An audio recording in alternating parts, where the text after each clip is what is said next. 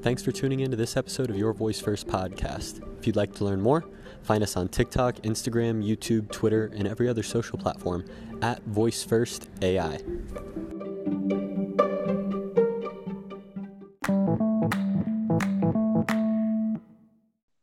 So Chuck, why don't you talk to me about your role with voice technology? We've been working together for over a year now in the same office space. How did you first get introduced with voice technology? Well, so voice, I was just paying attention to what Amazon was doing and their voice things. I've always been interested in productivity and being so the idea that I could automate things with my voice was attractive to me, and so I was paying attention to it to do that. I've also When did you get your first device? My first device? Yeah, your first device, whether it was Google or Alexa. It was when the dots came out. So I don't know. I don't remember when that was. But I know. I remember the bigger speakers coming out and thinking that's probably not for me just yet. It was more than I wanted to spend. Yeah, probably 2015, 2016 time range. Hey, Google, when did the Echo Dot release? Wikipedia, June 23rd, 2015, released in the U.S. So it would have been December that year. Christmas. Yeah, I would have taken advantage of the discounts. Maybe. Yeah, maybe even. I feel like that's when a majority purchase them, is in that they discount the technology. You've been excited about it and hyped for it. And I mean, Black Friday, go ahead and buy it. Everybody buys them. You throw them into your shopping cart. They're super cheap. Why not put two or three of them in your house? So how many of them do you have now since 2015? I want to say I've got a half dozen dots, two shows, and two Google, Google Nest Homes. Is that the ones with the screens? Google Nest Hub, yes. I've got two of those, and then I've got one Google Mini that I got with a children's book. So, yeah. I think we talked about this. You have the most voice devices out of everybody that works out of our office space. Yeah. So how did it grow from there? Because now you're working on your own internal projects that are voice related to do those automations. What else kind of tell us more about your journey through voice. You heard about it. You saw the technology with Amazon. What was the next step? What was the next step? Well, and I want to tie back into our previous discussion a little bit about finding your voice. One of the things I realized about myself, I took a Strengths Finder test, and I discovered something that I sort of innately knew, and that's that ideation is one of my strengths. So I really enjoy coming up with ideas for things. Right, I like researching, studying, learning about things, and then the favorite thing I like to do is come up with ideas for stuff. It's a lifeblood to me. So, I actually read about somebody that made a decent amount of money developing skills, and I was like, I want to figure out how to do something like that, because I'd also been interested in passive of income, so that sort of interests me. I'm also interested in stories, so I came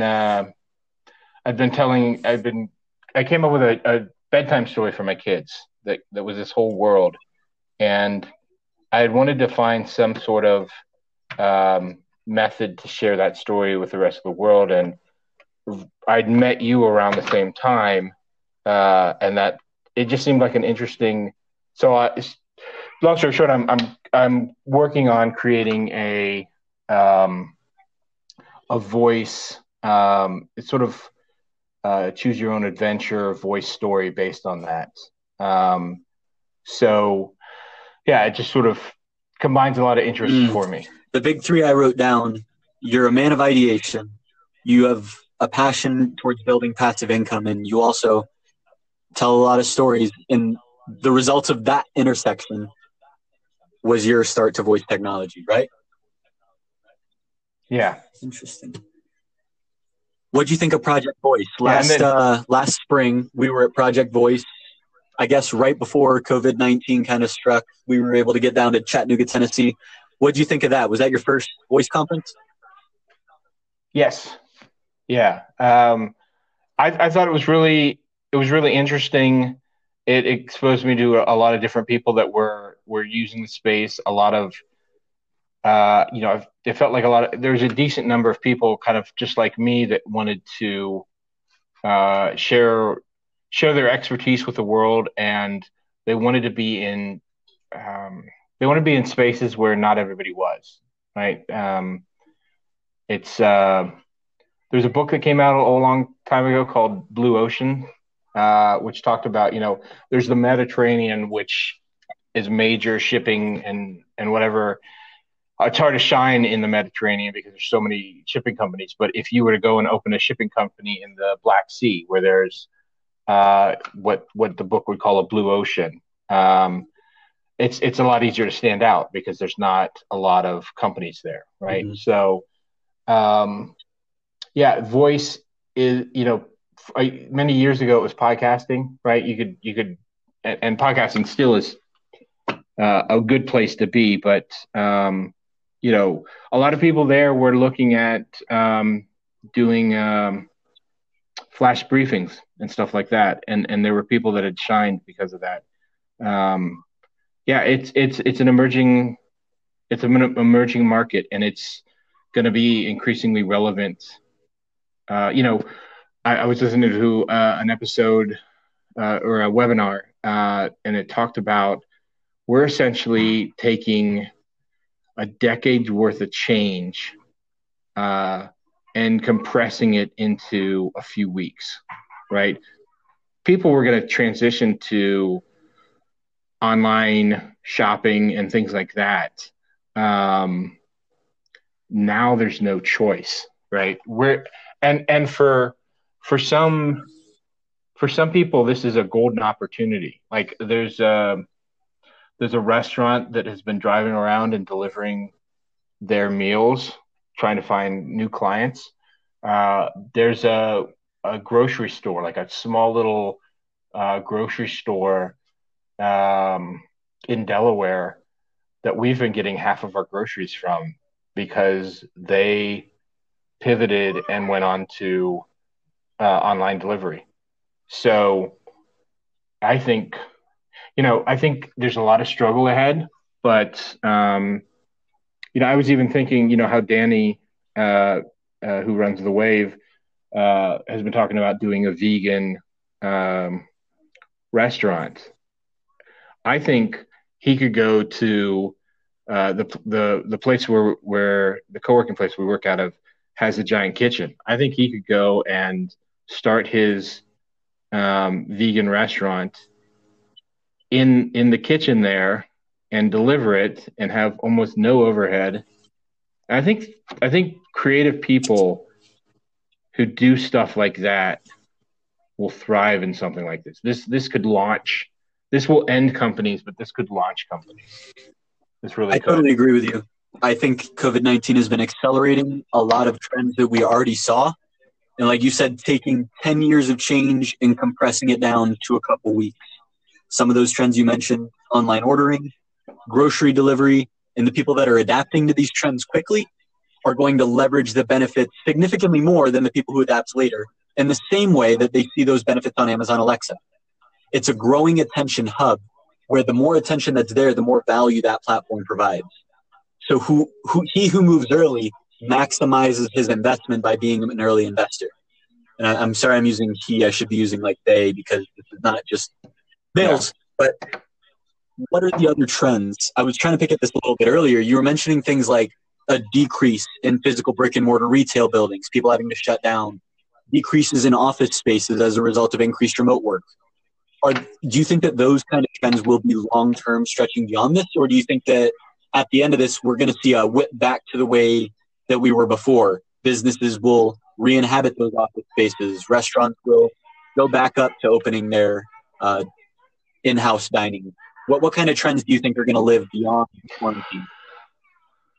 Again, it all depends on duration. And, let's say based off of your current projections, you what do you expect? Mid-May? I think we start trying to move back to things mid-May. I think a lot more people try and move back the middle of May. It depends what the virus does, right? I mean, if people try mid-May and then it spikes, then it extends further. But so let's assume there's like basically two scenarios, right? It's short or it's long, right? Cool. So if it's short, the impact's going to be less, obviously. But I do think office is going to be interrupted, because it's not about somebody tweeted, because Trump says we're going to reopen the economy, and the person that was talking about this, like, you know what, the president can't reopen the economy, the governors can't reopen it, local governments can't.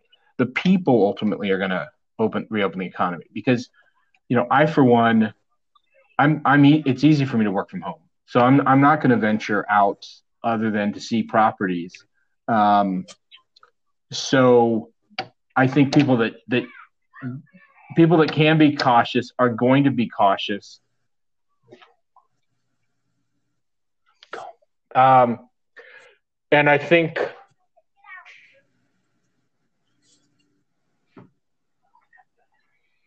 okay. Yeah.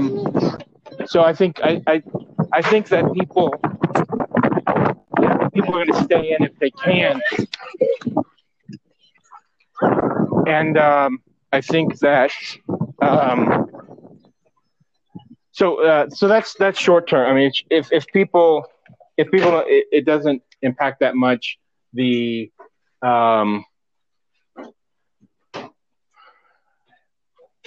I trying to say? If it's short term, I do think as people are trying to step back out, that they will, social distancing will still be part of in a short term scenario, right? So less people will probably go back into the office. The office setup will probably temporarily change to enable people to be somewhat remote.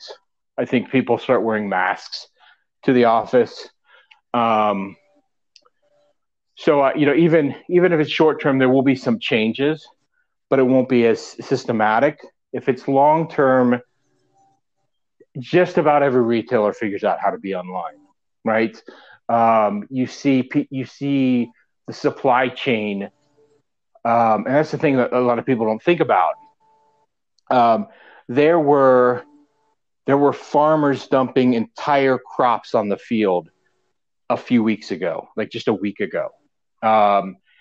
That's because it was like onion farmers, for example. I saw this onion farmer, and he was dumping it because more people use onions in restaurants than in their home cooking, right? People will go out less, or the restaurants will figure out how to do delivery more, and those onions will find their way to someone, right? They won't have to dump them in the future. So this whole infrastructure that we have got stuff directing onions to restaurants directs them to grocery stores, mm-hmm. right? But there's this whole infrastructure behind the scenes So warehouse becomes a different, more important user. It was trending that way. Like a river. What you're describing to me sounds like a river, and over time, exactly shapes, different streams start to form, and it's like, oh, well, what used to be the major feeding source of this river is now just a tiny trickle, and what was just this tiny trickle is now a big stream, and wow, look at all these other little streams that are now flowing, of resources flowing across the country. And you're talking right now about one stream of onions that the old path, the old major head that was fueling that river was restaurants. Restaurants have decreased their ordering for whatever reason. That's surprising to me, because I feel like restaurants have been receiving so much demand because all of these millennials are sitting inside of their houses not wanting to cook and not being able to go out. So they're leveraging this Uber Eats and Instacart infrastructure. But I also hear you. It's happening. Yeah. So then, like, how will demand shift? How will the streams expand? Yeah, and you know, restaurants are – so there's different impact – and it's the thing, same thing. There's different impacts on difference. You know, restaurants, fast food restaurants, 80% of their income was through drive-through anyhow. They've taken a hit because people aren't driving by the restaurant on the way home from work anymore. People have to actually go out to get to there, or get them, you know, delivered. But a place like Ruth's Chris, where it's 5% takeout, right? I mean, it's restaurants like that that are going to be put out, or have to figure out how to do, you know, Ruth's Chris at home, mm-hmm. which is tough because you're going to Ruth's Chris for the experience. But I don't know. The people that innovate, they're going to be part. You know, you got to for any crisis like this, you got to look for something to stay positive about. And I think, you know, I look forward to see what creative people come up with to save their business and make it through this crisis. And what some people come up with are going to be world changing. Hopefully for the better, but, you know, remains to be seen. We find new ways to talk to each other. And, you know, I've been doing Zoom calls all week. I actually like not being stuck in front of my, I like this, this is audio only, because I'm now looking out on the yard, watching my kids play. I'm able to move and walk around. That's nice. So, it's just, you know, stuff that you're doing. Part of me is like, I'm curious to see what ways voice innovates, because it's another way that people have to talk, and ultimately voice is how we've communicated as long as we've, been in existence. Conversation is, you know, lifeblood to people. So, and being able to not be stuck behind a desk, I would love to see ways in which, we can do business, that, you know, at times doesn't involve a screen. That's freeing somehow. Chuck, I am grateful that you're sharing your experimentation with us. I'm grateful to work with you. My last question for you: how can people continue to follow? How can people follow your podcast? How can they continue to get in contact with you? Yeah. So,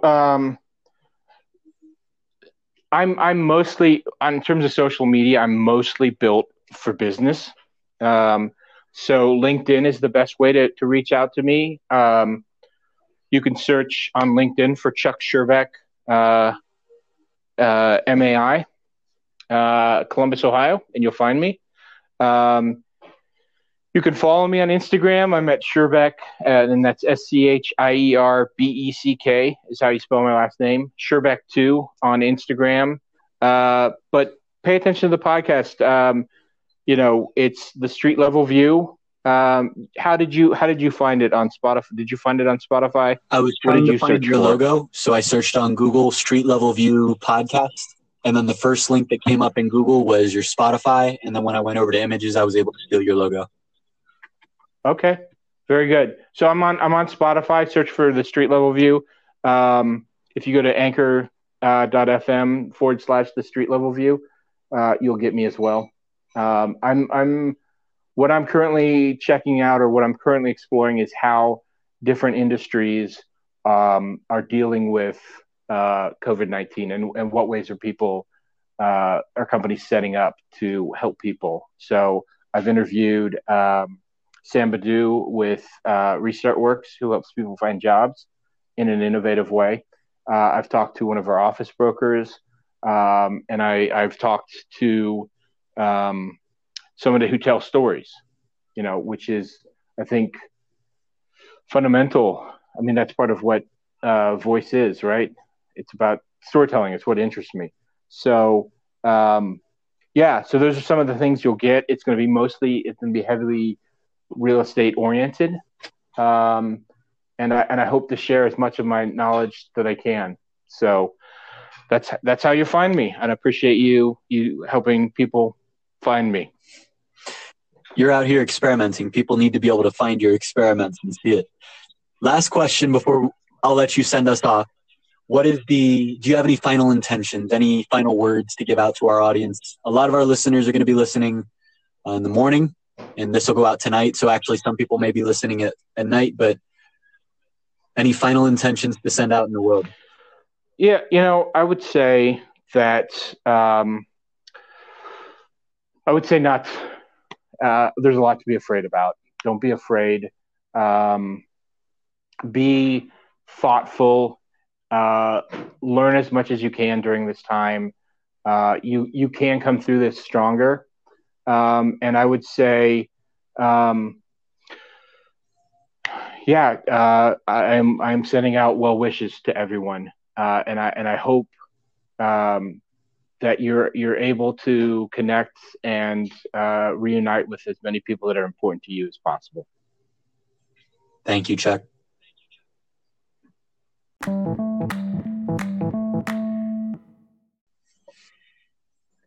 Welcome back to Your Voice First podcast. Today, our guest is Chuck Schierbeck, the founder of Street Level View podcast, and he's also one of the top manufactured housing inspectors, at least in the U.S., seeing over 150 properties a year. That's over 100,000 doors. Chuck, welcome to the show. Thank you. I'm glad to be here. Let's cut right to the chase. It's COVID-19. You inspect some massive communities across the U.S. You're boots on the ground, and you're also one of the biggest organizations, Colliers. You've got your head in the clouds and your boots on the ground. What is going on in terms of real estate with COVID-19? People are on rent strikes. Airbnb is sending out host relief funds. In your perspective, how has COVID impacted the real estate industry? Well, I mean, it's had a variety of impacts, and it really depends on the sector, right? So everything's obviously it's not like anything's untouched. I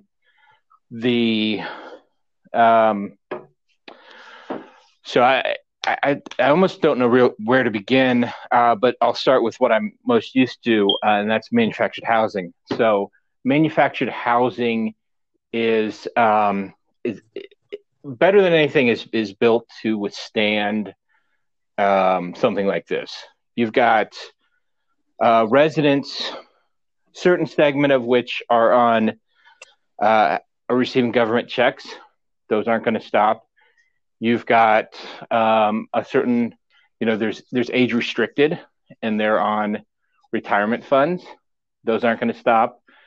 The rest of the people, and then the most important kind of factor is the fact that the people in these communities own their own homes, right? So it's not just, I'll not pay my rent and I'll get evicted, no big deal. It's, I've spent, $20,000 on a home over the past 10 years, and I lose that if I don't pay my rent and I get evicted. So from that perspective, it's better to weather this stuff. The other impact, or So let me do a little bit of real estate appraisal 101. Most of what I look at, we value things based on the income approach. And basically that's just, you take the income a property produces, you take off any vacancy that's relevant, and you then you take the expenses off and you get to what's called an NOI, net operating income. Then you take what's called a cap rate. And what a cap rate is, it's the percent the income is of the overall value. So for simplicity's sake, let's say you're making a property's making you $1,000 a year. It's a really crappy property, but that property would be worth with a 10 cap would be worth $10,000. So, you know, 1,000 is 10% of 10,000. Okay. So really basic. Now, the actual cap rate. So what that means is that the lower the cap rate, the higher the value.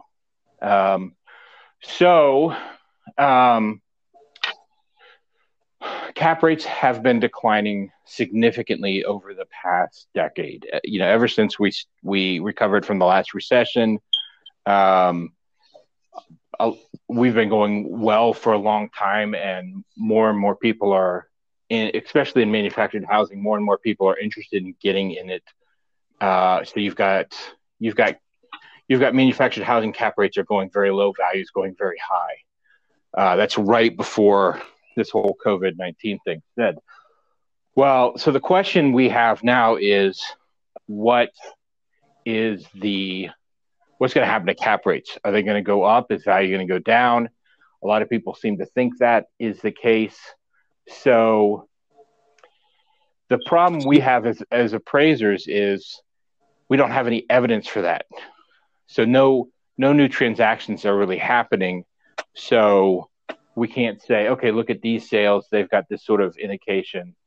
What we're primarily focusing on now, because we also don't know the duration of this. I mean, the biggest question of all the whole COVID-19 thing is what's the duration of what's it going to be? You know, if we're back up and running by, you know, mid to late May, which doesn't seem likely to me, but you know, then we're just sort of capitalizing a short-term rent fall, right? So if Target's probably going to pay.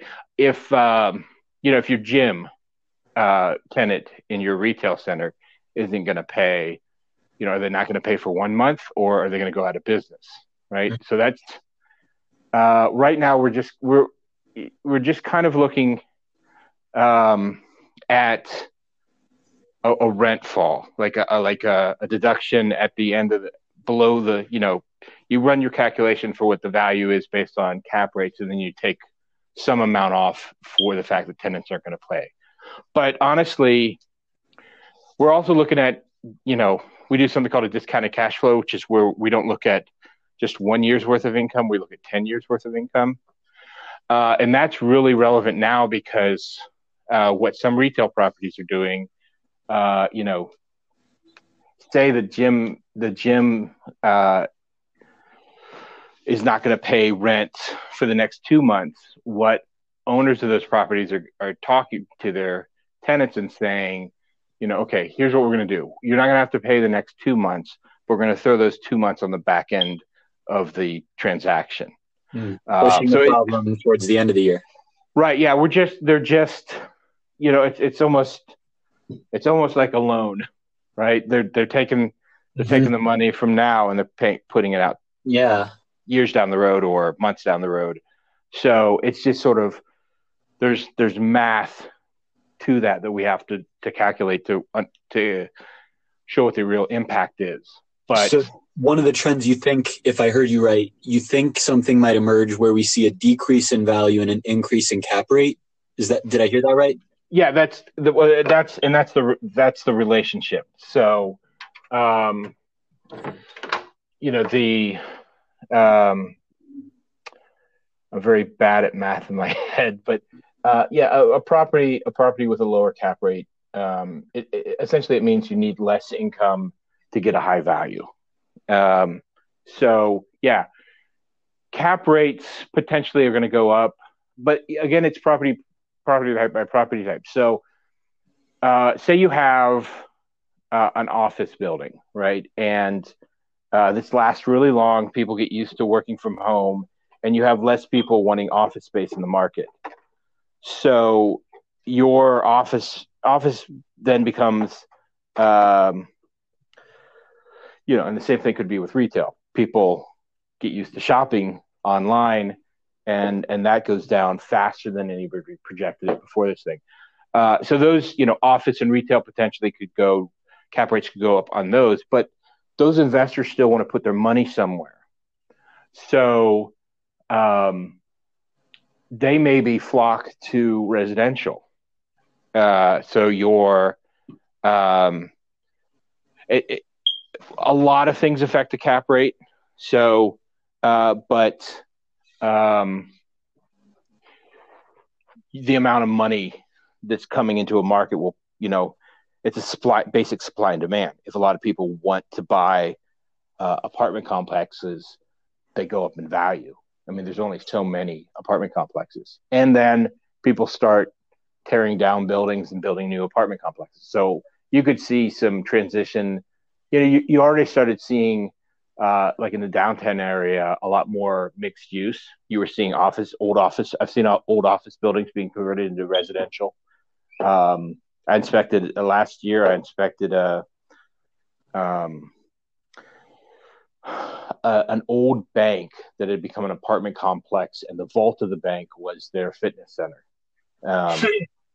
So, yeah, no, I mean that sort of thing has been happening. You're potentially seeing that accelerate, but again, it's supply and demand is one thing. The other thing to kind of a couple of things to pay attention to. One is unemployment, and that so cap rates have gone up. And values down as unemployment has gone up. Another is the spread between corporate bonds and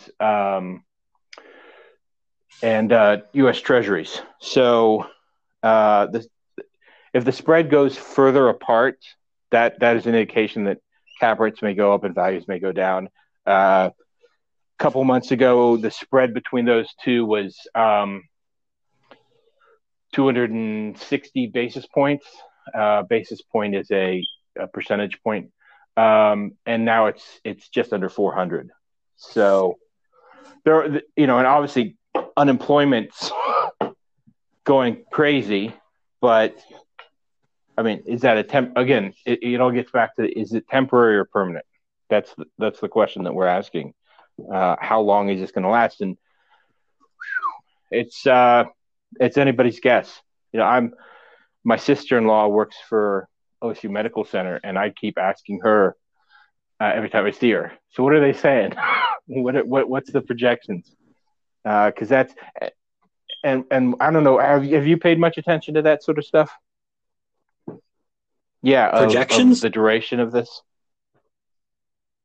I'm very curious about those projections. I was just thinking in my head of how, although.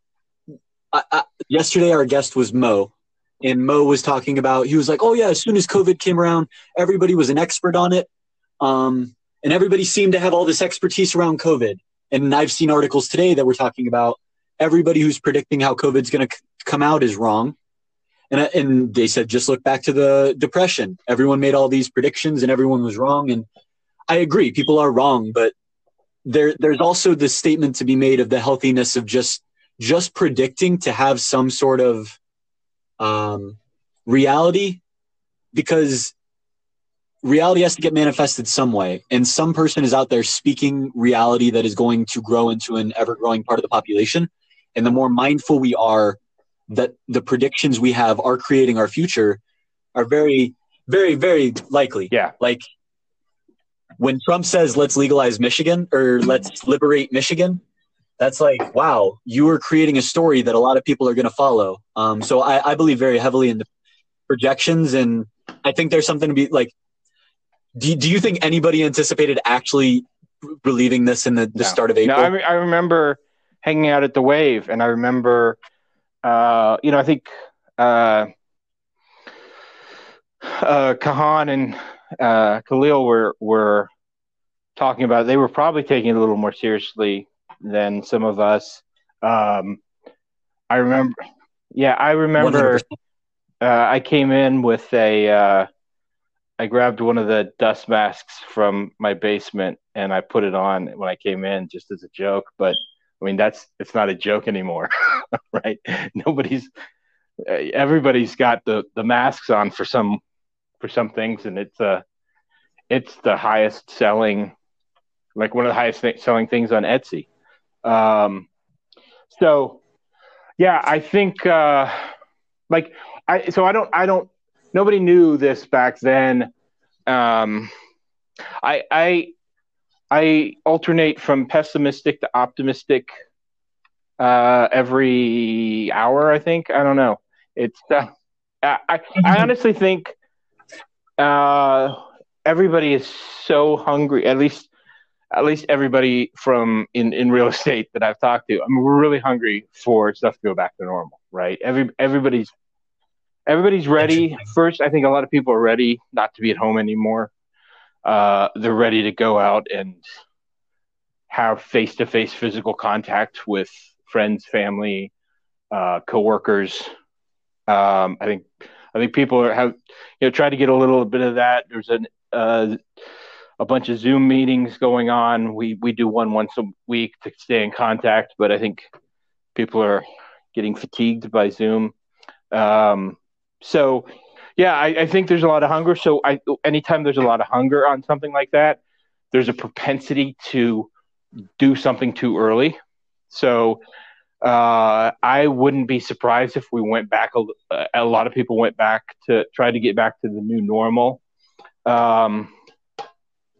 It's, it's kind of, I remember when I was at Ohio State, the first day that it was even remotely spring-like, you would see someone out there in shorts. Like, even though that person would have been wearing jeans in the fall on the same temperature day, in spring they're going to be out there in, cut-off jeans. That sort of premature jumping, I think, will happen. I don't know how you keep, like, if we go back, I think you could see some flare-ups and then people retreat. And so I think there's probably going to be somewhat of a dance between staying in and going out. And we keep testing that probably until we have what's the thing? I can't remember a vaccine, until we have a vaccine and can get it more regularized. When it goes from pandemic to endemic, I'd like to shift the conversation towards finding your voice, back onto the work that you do. So you run your own podcast now. You run a team out of Colliers, and you're constantly coming up with new ideas for inventions and experiments that you're running, from soundproof booths to like the technology that you're building right now with Voice First and other stuff far and few between. Finding your voice is a motto that we try to have at Voice First, of how we try to help people realize the people that we can become. So I'm curious of how you help people on a regular basis find their voice. How does Chuck Schierbeck help people find their voice? For me, to find your voice, you've got to understand who you are. And once you understand who you are, you have to kind of come to terms and be comfortable. And I ultimately think that once you're comfortable being who you are, you can fit into the role that you're meant to play. As well. Now, I think you should always seek to expand your boundaries, but I was talking to a friend, the Michael Jordan documentary's out now, right? And a friend of mine had a tweet where he was like, the world needs more Scottie Pippens, right? Everybody wants to try and be Jordan, right? Wants to be the GOAT, but I'm okay being a Scottie Pippen. I mean, Scottie Pippen was elite, right? I mean, he was one of the best of his generation. But he played a certain role in the team and he thrived at it. And to be able to understand who you are, to thrive in your role is a good part of finding your voice. Now, I'm typically an introvert. Tell me more about Scottie Pippen. Who's Scottie Pippen? You don't know who Scottie Pippen is? Okay. So no idea. Okay. I'm a techie. I'm sorry. My is low. Give us all a debrief because I'm I'm not a sports guy myself, but I lived in that time period. So it was part of the cultural currency of that time. I'm not a sports fan at all myself. I'm an Ohio State fan. So I know a lot about Ohio State stuff, but the Bulls were so big that it was hard to miss them. So Jordan, one of the greatest of all time. Whether you're a Jordan or a LeBron stan, it'll vary in your opinion on who's the GOAT. But so he did all right when he got drafted. The Bulls were pretty strong. They made it to the finals,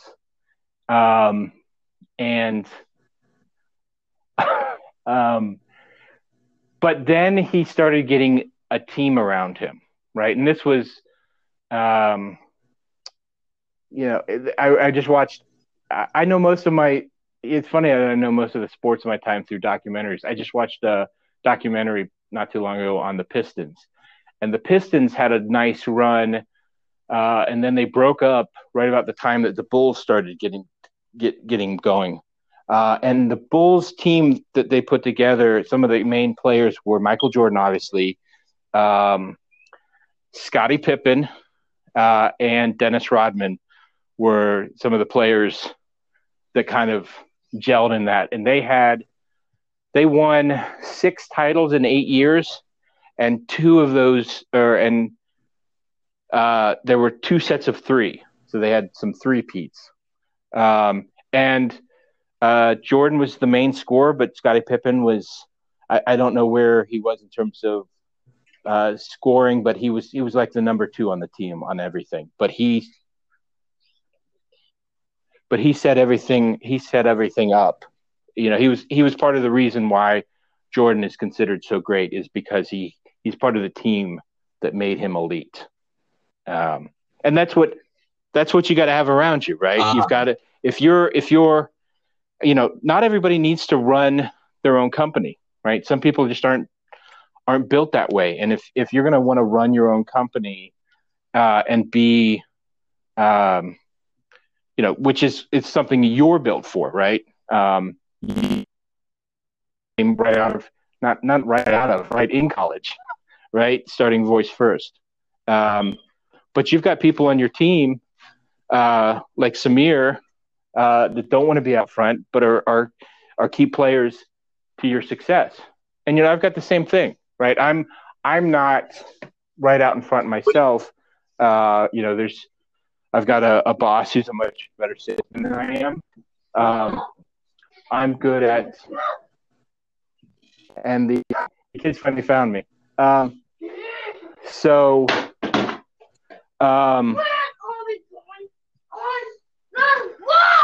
on. Hey, can we pause this recording?